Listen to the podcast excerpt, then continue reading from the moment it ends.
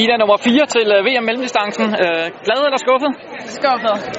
Øh, altså, jeg, øh, jeg lavede ligesom en stor fejl, men derfra der kørte jeg egentlig rigtig godt og havde en rigtig god fart. Og altså, jeg kunne sagtens følge Annikas fart, og nogle gange var jeg ligesom også foran. Jeg lavede så lige en lille fejl, hvor jeg lige pludselig fik læst, som om jeg var på vej til nummer 17, og jeg var på vej til nummer 13, så jeg løb bare lige forbi først.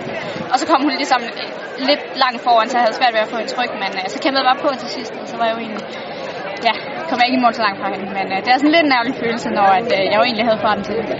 Og fejlen i starten, hvad skete der? Jamen, jeg kom...